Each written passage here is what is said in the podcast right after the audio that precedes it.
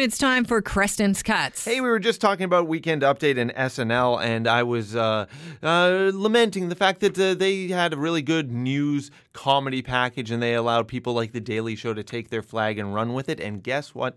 One of my Creston's Cuts comes from The Daily Show, who had been floundering a lot since they got rid of Jon Stewart as their host.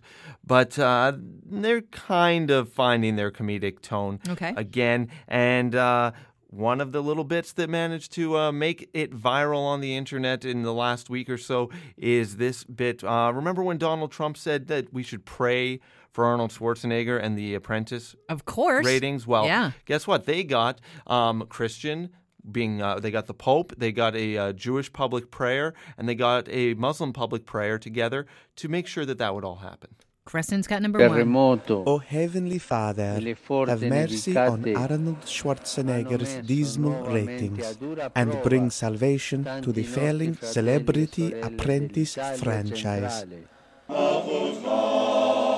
Oh, Lord our God. We know Arnold's ratings will never match Donald's, but could you maybe throw him a bone? In the name of Allah, the most compassionate, may the celebrity apprentice find ratings paradise, inshallah. I know that sounds nuts, but trust me, it's important.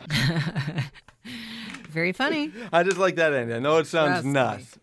That could be. Trust me, it's important. it's important.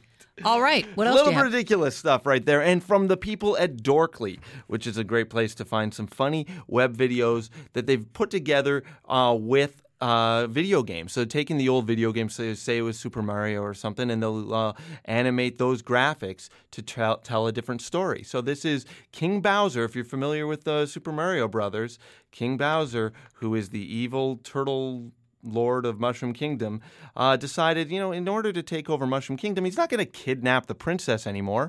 He's going to run against her in, a, in an election. And yeah, f- come on, princess versus an evil king. Who do you think's going to win? Creston's Cut number two. He's an evil creep. I'm a longtime public servant. This will be a piece of cake. How did World 2 go for Bowser? They love us there. Well, except for the sun and all the Koopas and, and the other guys. Uh, How am I losing to this friggin' monster? He wants to build giant brick walls, he discriminates against Italian immigrants, and he's got fake hair. Turtles don't grow hair. Also, his kids are a bunch of goony looking idiots coasting on their dad's name. Ugh, he's giving a victory speech. Wow, thank you. So great, so great. We're gonna make the Mushroom Kingdom so great. We're gonna do tremendous things, let me tell you. We're gonna get rid of the free one ups, which have been a healthcare disaster.